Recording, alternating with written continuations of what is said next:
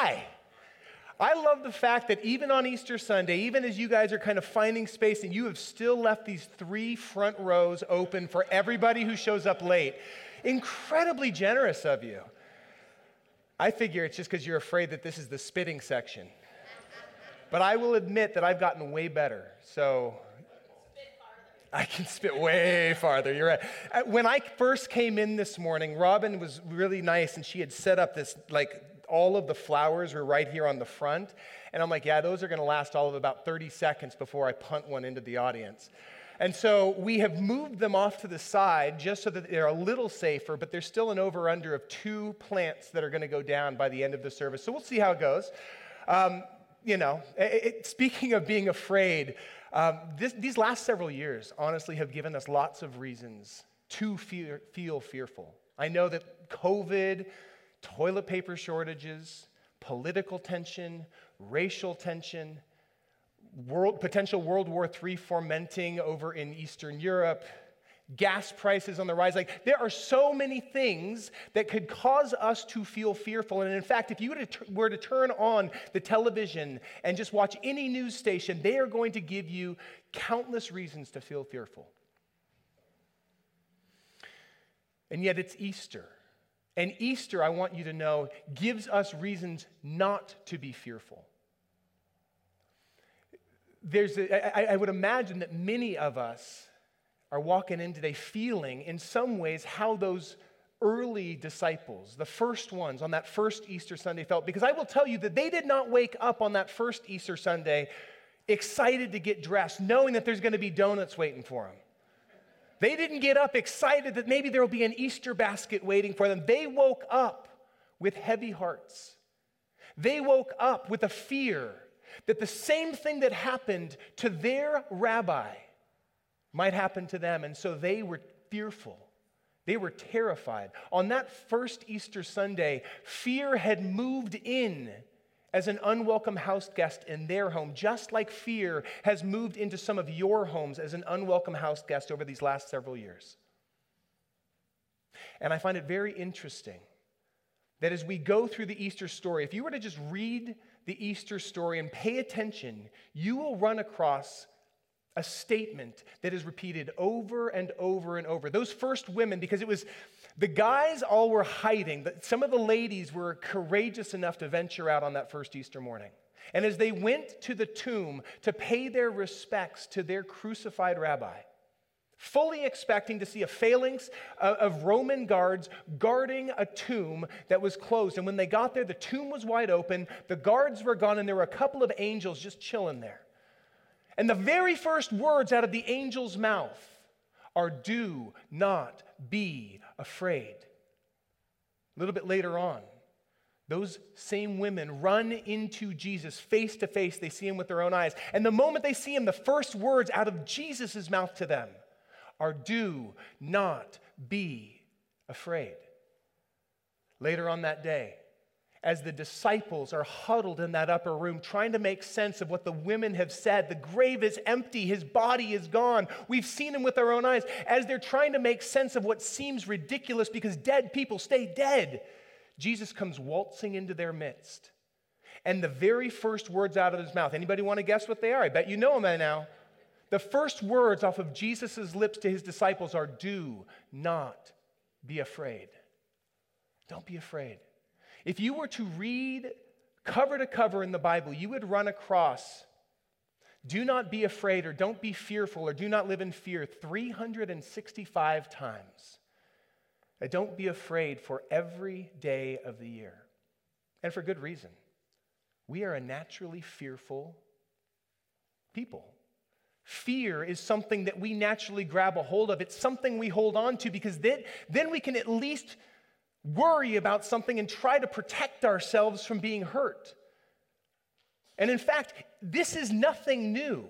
We may feel like we're living in more fear today than we may have done three years ago, but all throughout the human life cycle, we have always dealt with fear. In fact, one of the very first words off of our most ancient ancestors' lips, the very first recorded words of Adam speaking in the Bible are this: "I was afraid, so I hid from you, God. I was afraid. Fear is a natural, and fear is a is an ancient thing that we struggle with. And so God reminds us again and again, you don't need to be afraid. And Easter reminds us that we don't need to be afraid. And we'll get to that in a moment, but I want to first address those of you here today, or those of you who are watching from home that are saying, yeah, fear, I know a lot of people have given into fear, but I haven't. I'm not afraid. Okay, well, let me give you a few synonyms to see if perhaps these fit a little bit better. Can we throw these up here? Let's try this. How about anxious? Anybody here feeling a little bit anxious or worried? Any of you? Ever deal with worry? Any of you losing sleep? How about troubled, concerned? Or maybe you're just tense, right? You're not fearful, but you're tense, or nervous, or fretful, uneasy, upset, or how about angry? Hold on a second, Eric, now you're pushing it. Angry as a synonym for fear? What does anger have to do with fear? You're afraid that you're not being heard. And so you get angry. You're afraid that you're being overlooked, whether it's for a promotion or within your family, that your concerns don't matter, so you get angry. You're afraid that there are people making decisions that affect your life negatively or your family's life negatively, and you have no say in the matter, so you get angry. Anger tends to be the socially acceptable emotion that tends to be over our fear, but underneath it is fear. And I, I used to, I grew up thinking that anger and apathy were the only two acceptable male emotions, right? Those are the only two that you're allowed to feel. Either I'm angry or I don't feel nothing. I don't fear, feel anything. Sorry, Mom. I, I, then I married a marriage and family therapist, and she taught me, oh, yes, you do, in fact, have many emotions, lots of them, but underneath them, more often than not, is fear. Guys, we live in a very angry world right now because we live in a very frightened world right now. Fear has become an unwelcomed house guest in many of your homes and in many of your lives. I have a friend who watches a whole lot of news. And I have watched over the last several years as, as I've literally watched him grip his chest in anger at decisions that are being made that he has no ability to control, all the while causing him to overlook his own family right in front of him. It's like we are spending all of this energy worried about things we don't have any control over, and we're getting angry about them, and we are taking our eyes off of the things that we can control. And this morning, what I want to say to you is that Easter gives us plenty, plenty of reasons for us not to fear or not to be fearful. And I want to just give you a few of them.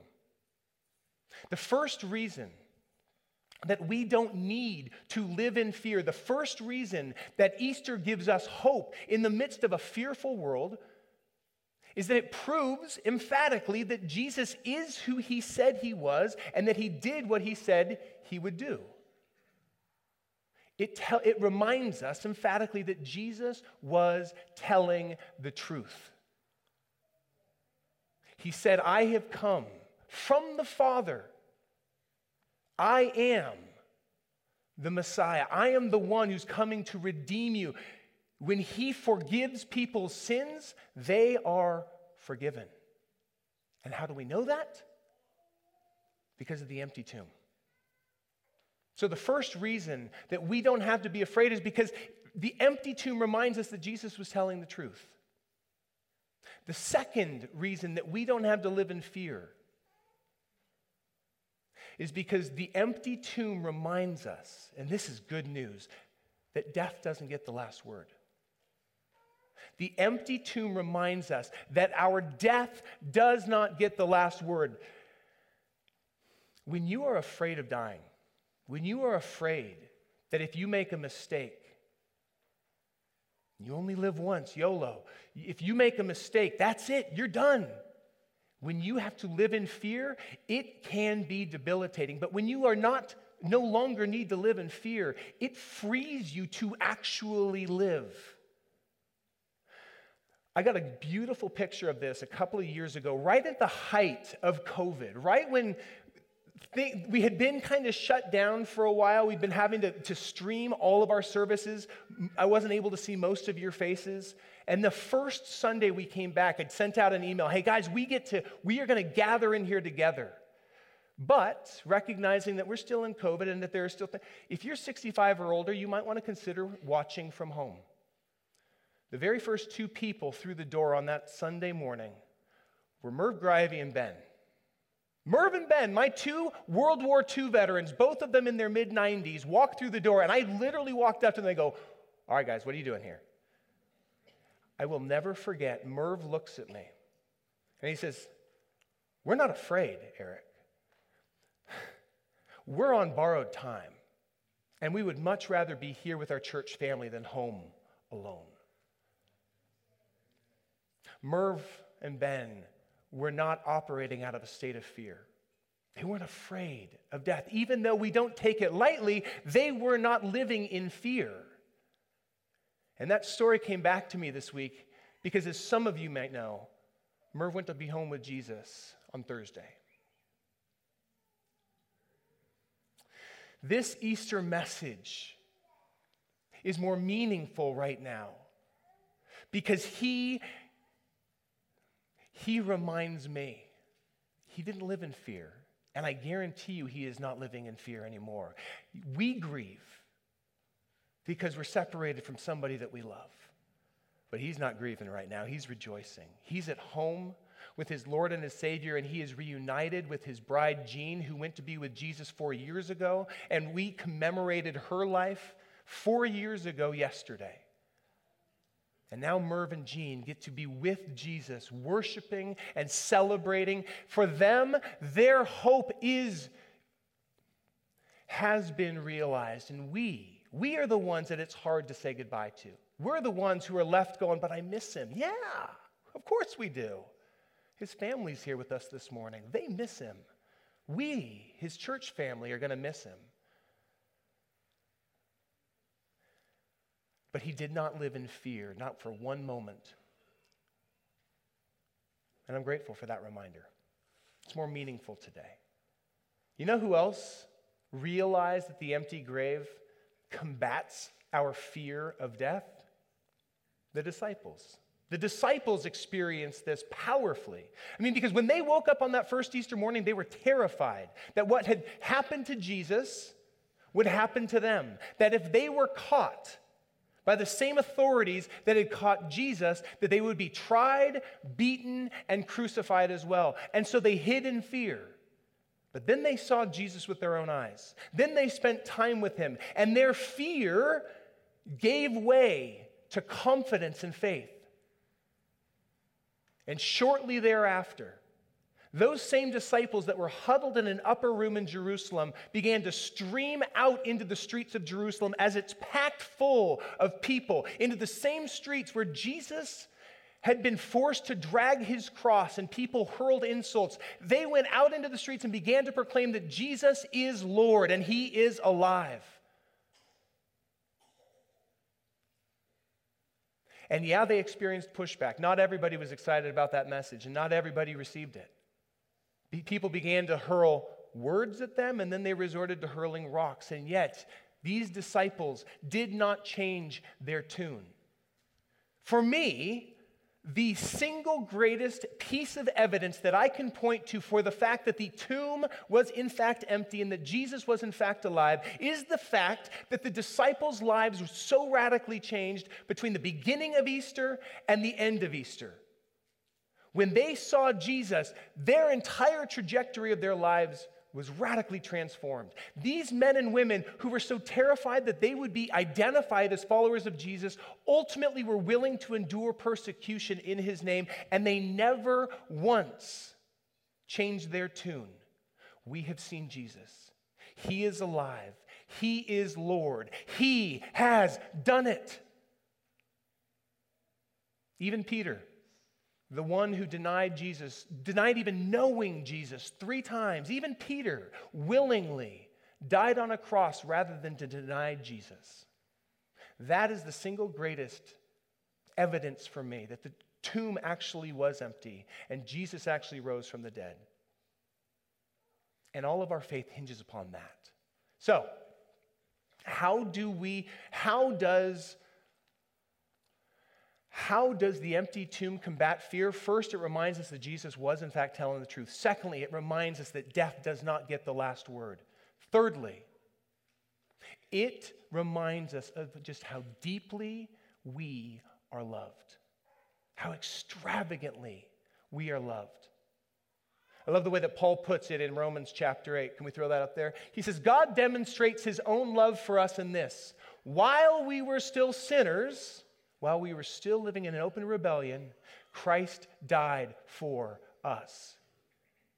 We have, it's kind of ironic when you think about the fact that we decorate our churches with Roman killing implements, which is another way of calling a cross. This was for a, a nation that was renowned for their ability to torture and kill. The cross was the single worst way that they could kill somebody, and it was reserved for the absolute worst people, or the ones you wanted to make an example of. And today, the cross has become a symbol of our hope, because Jesus redeemed us by going to the cross. That's what we talked about on Good Friday.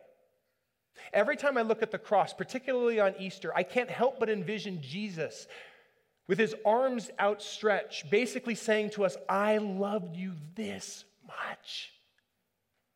So much it hurts. Well, my guess is there are some of you that are hearing this this morning and saying, eh, sure, he died for some, but he didn't die for me. Why would he ever die for me? I don't deserve that kind of love. Several years back, I was I was hiking through uh, Palomar Wilderness, and I ran across this building, and inside there was this quote scrawled on the wall, I think with charcoal. And the quote was this: we only accept the love we think we deserve. It was profound enough that I had to write it down. And then I had to go look for it.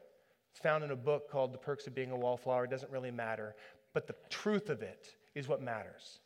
We only accept the love we think we deserve. And there are some of us here this morning who do not feel like they deserve to be loved that much. And so, despite the fact that Jesus may have died for you, you are not living out of that love. You are not willing to rest in that love. Instead, you are either holding it at arm's length, like, nope, that's too good for me, or you are doing everything you can to try to clean yourself up, to prove you're worthy of God's love. And I am telling you, you will never be able to clean yourself up enough to make yourself worthy of God's love. You can't do it. I certainly can't do it. And if you think that you have to be a good enough person to earn his love, you are buying into a human, a form of, a, a perspective of love that says love is contingent upon our effort. But that is not the way that God shows his love. While we were still sinners, while we were still living in open rebellion to him, Christ died for us. The end of the day, it is less about how much we love him and far more about how much he loves us. I, I would imagine some of you might be thinking, well, if I just loved God more, then I would stop, you fill in the blank, right? I would stop doing these things that I, I, I know that he doesn't love that I do. If I just loved him more. And guys, I got to tell you, it is not about how much we love God. It is far more about how much he loves us. Our security is not based upon our efforts. That is insecurity. Our security in his love flows from the fact that we didn't do anything to earn his love.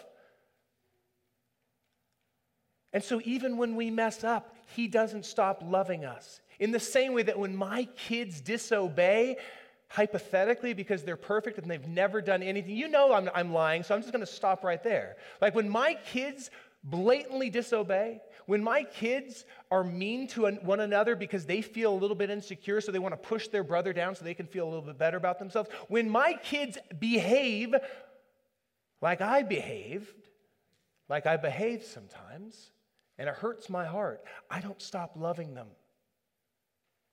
I lean in and I love them more. Our relationship with our Father is not contingent upon our efforts or upon our love. It has far more to do with His love for us. You want to know what the antidote to fear is in our life? Some of us are thinking the antidote to fear is faith, right?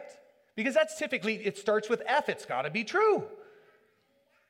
And a lot of times we think we just need more faith. But I would suggest to you that it is not. The true antidote to fear is love.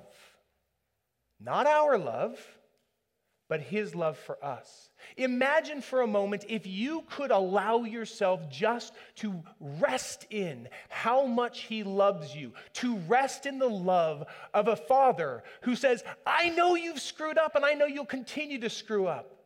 I know that you will fall woefully short of the example that I and Jesus have set for you. But I'm not willing to give up on you. I'm not willing to turn my back on you. I love you this much. Imagine if you could simply live out of that. How would that change the way you live your life?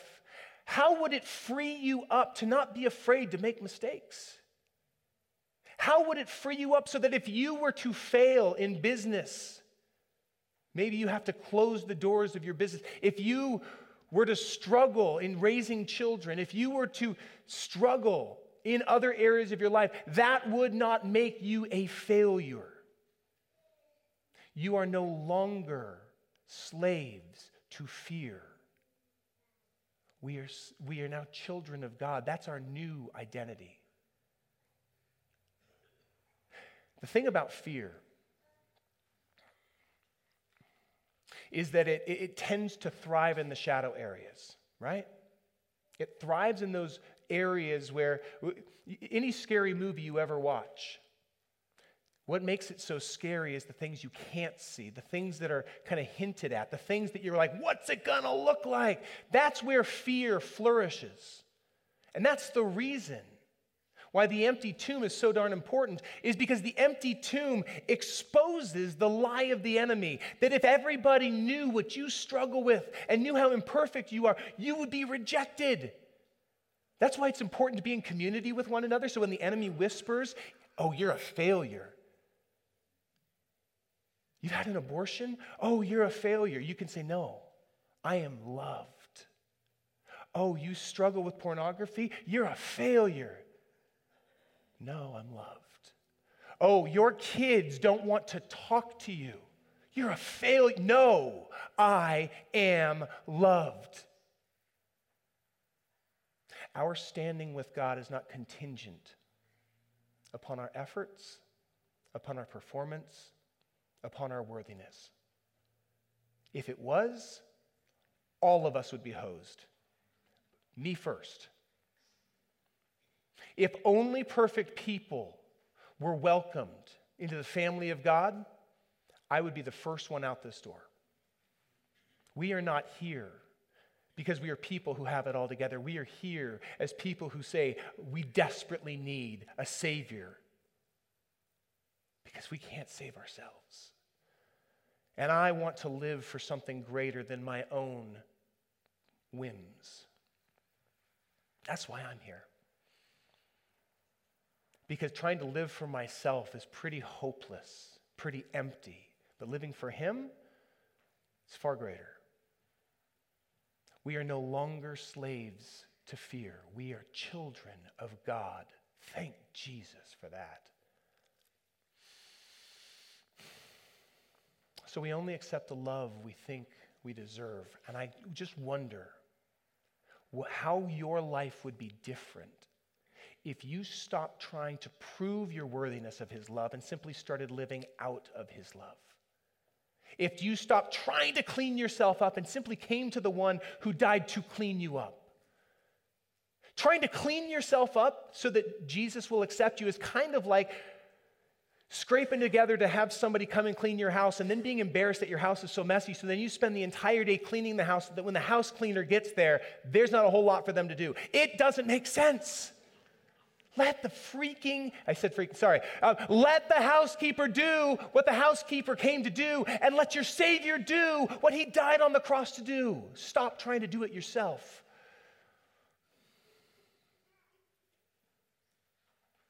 Love is the antidote to fear. Or, to use a biblical verse to make the same point, John said it this way: perfect love drives out fear. Well, I got news for you. You don't have the ability to love perfectly, so it's not your perfect love that's going to drive out fear. There's only one entity who has the ability to love perfectly, and that is our Father in heaven, and in the Lord Jesus Christ and the Holy Spirit. Our triune God is the only one in all of existence that can love perfectly, and they have shown you how much we are loved. The cross is our reminder. The empty grave is our reminder of how deeply you are loved. And so this morning, as I invite the worship team to come back, and we are going to go into a time of response, I simply want to implore you, as one who has tasted and seen just how good he is, and just how gracious he is, and just how loving he is, stop trying to earn it. Stop trying to be good enough. Because for those, those disciples on Easter morning, they woke up despondent. Their hope was shattered. Their faith was dead. And when they saw Jesus alive, everything changed. Their, their lives changed. The way that they viewed life changed. The way that they interacted with people changed. The way that they shared their faith changed radically. And my hope is that today your faith would change as well as you begin to rest in his love and as fear is evicted from your life. Because the empty tomb, Easter Sunday, tangibly reminds us that the very things that we fear most have been dealt with already. You fear death? We are reminded. Those of us who have lost Merv this week and miss him tremendously, we are reminded that death does not get the last word. That's what the empty tomb reminds us of, and it is good news for us. You're afraid of rejection? I think a lot of us are. Jesus reminds us, even when you are at your worst, I gave my life for you. That's how deeply I love you. You can never fall so far is that I will stop loving you. You can reject this gift, but I gave my life for you because I love you. You fear abandonment? Our Lord and our Savior says, you, I will never leave you or turn my back on you. You fear COVID? You fear cancer? You fear war? You fear children who don't, that rebel and reject. You fear, you fill in the blank.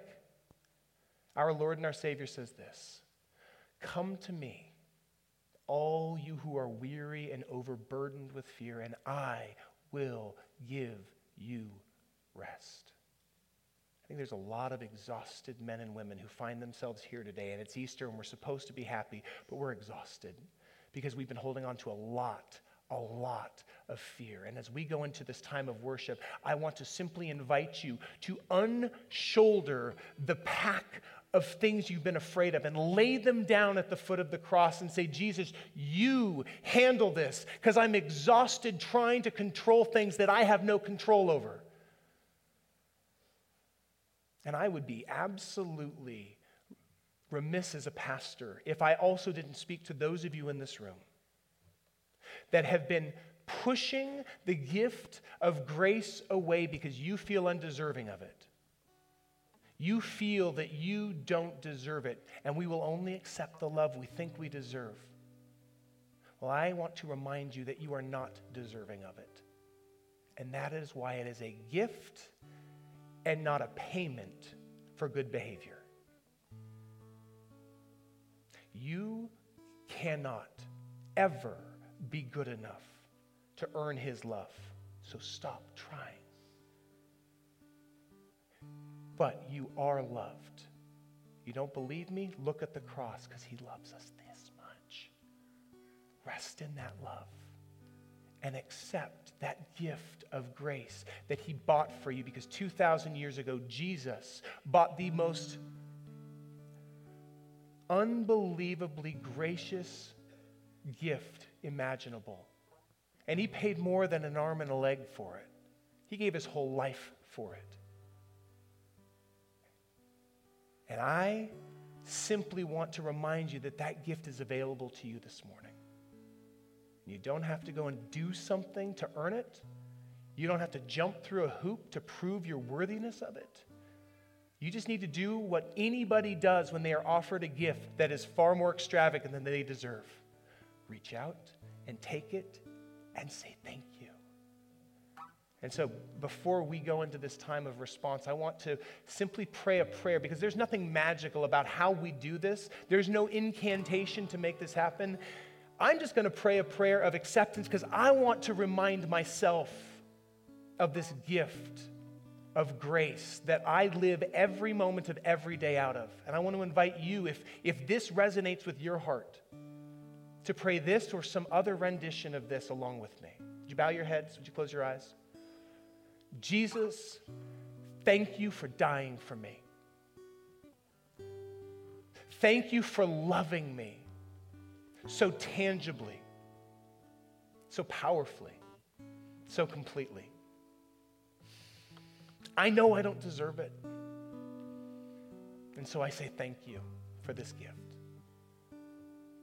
Jesus, I choose to believe. And I choose to follow you. This gift is more than just a check box. I recognize that this gift is an invitation to relationship. So I choose to follow you. I choose to model my life off of yours. Thank you for the Holy Spirit that helps me in my areas of weakness. Thank you for your Holy Spirit that comes in even now to begin cleaning house. I want to live for you. Jesus, in your holy name. Amen.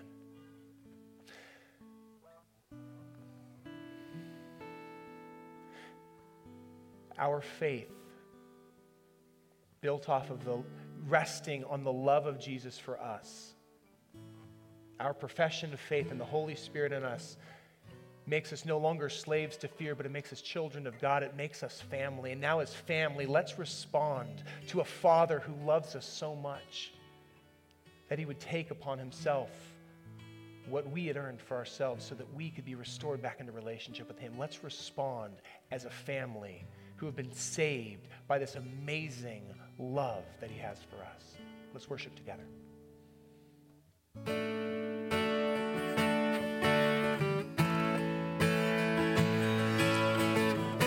If you'd like to stand with us, feel free to stand.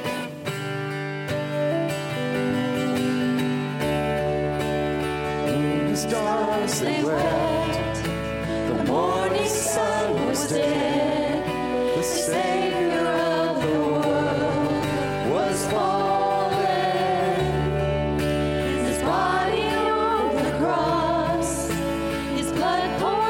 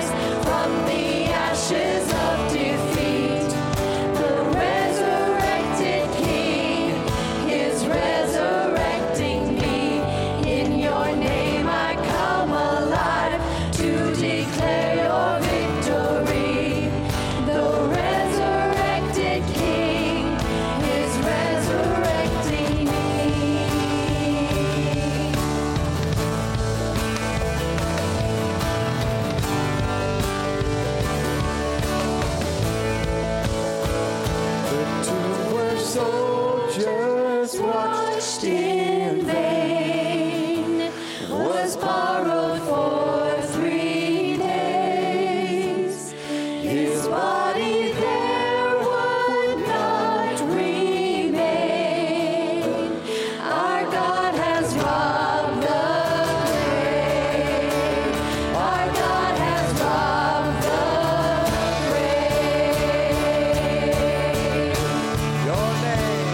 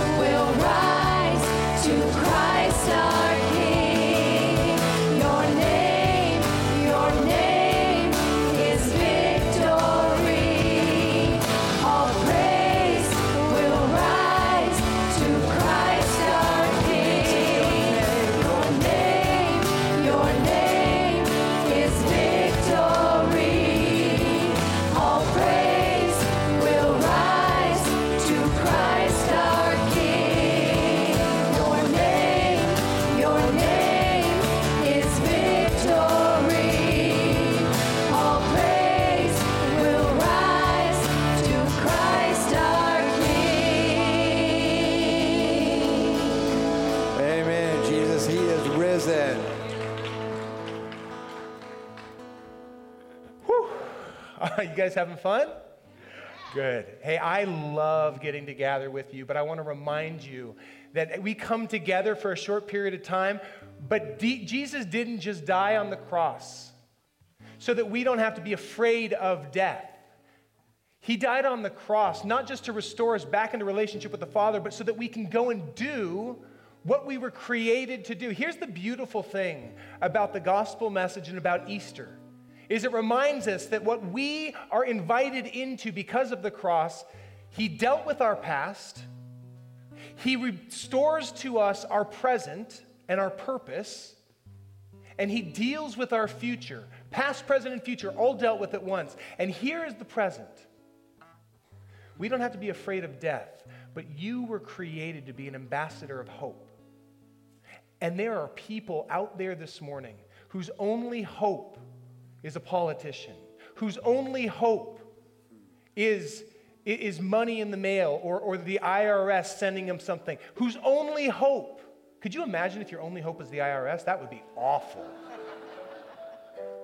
uh, whose only hope is that their children will grow up to redeem their disappointments of their present, whose only hope is climbing a corporate ladder thinking, hoping that they have put their ladder against the wrong wall. We have tasted and seen the hope. Our ladder is founded upon love. And quite honestly, there's one rung. I won't even throw that out. There's no rungs.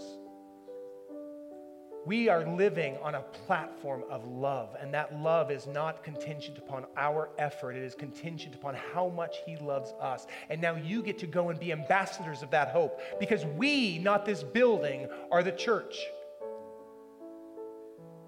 And so if you are new here, if you're, if you're here today and perhaps you made a profession of faith, I want to invite you to share with us that you did so that we can walk with you, pray with you, support you. We were created not only to be in relationship with God, but to do life with one another.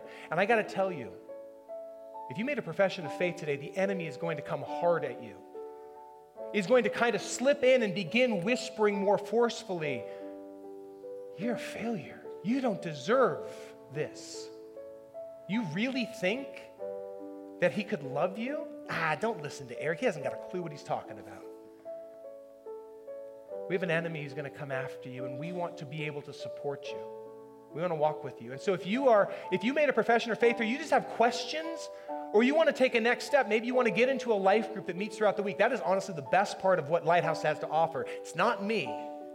It's not this worship team on Sundays. It is community. It is doing life with one another, holding one another up as we stumble through life and, and, and grow as followers, fully committed disciples of Jesus.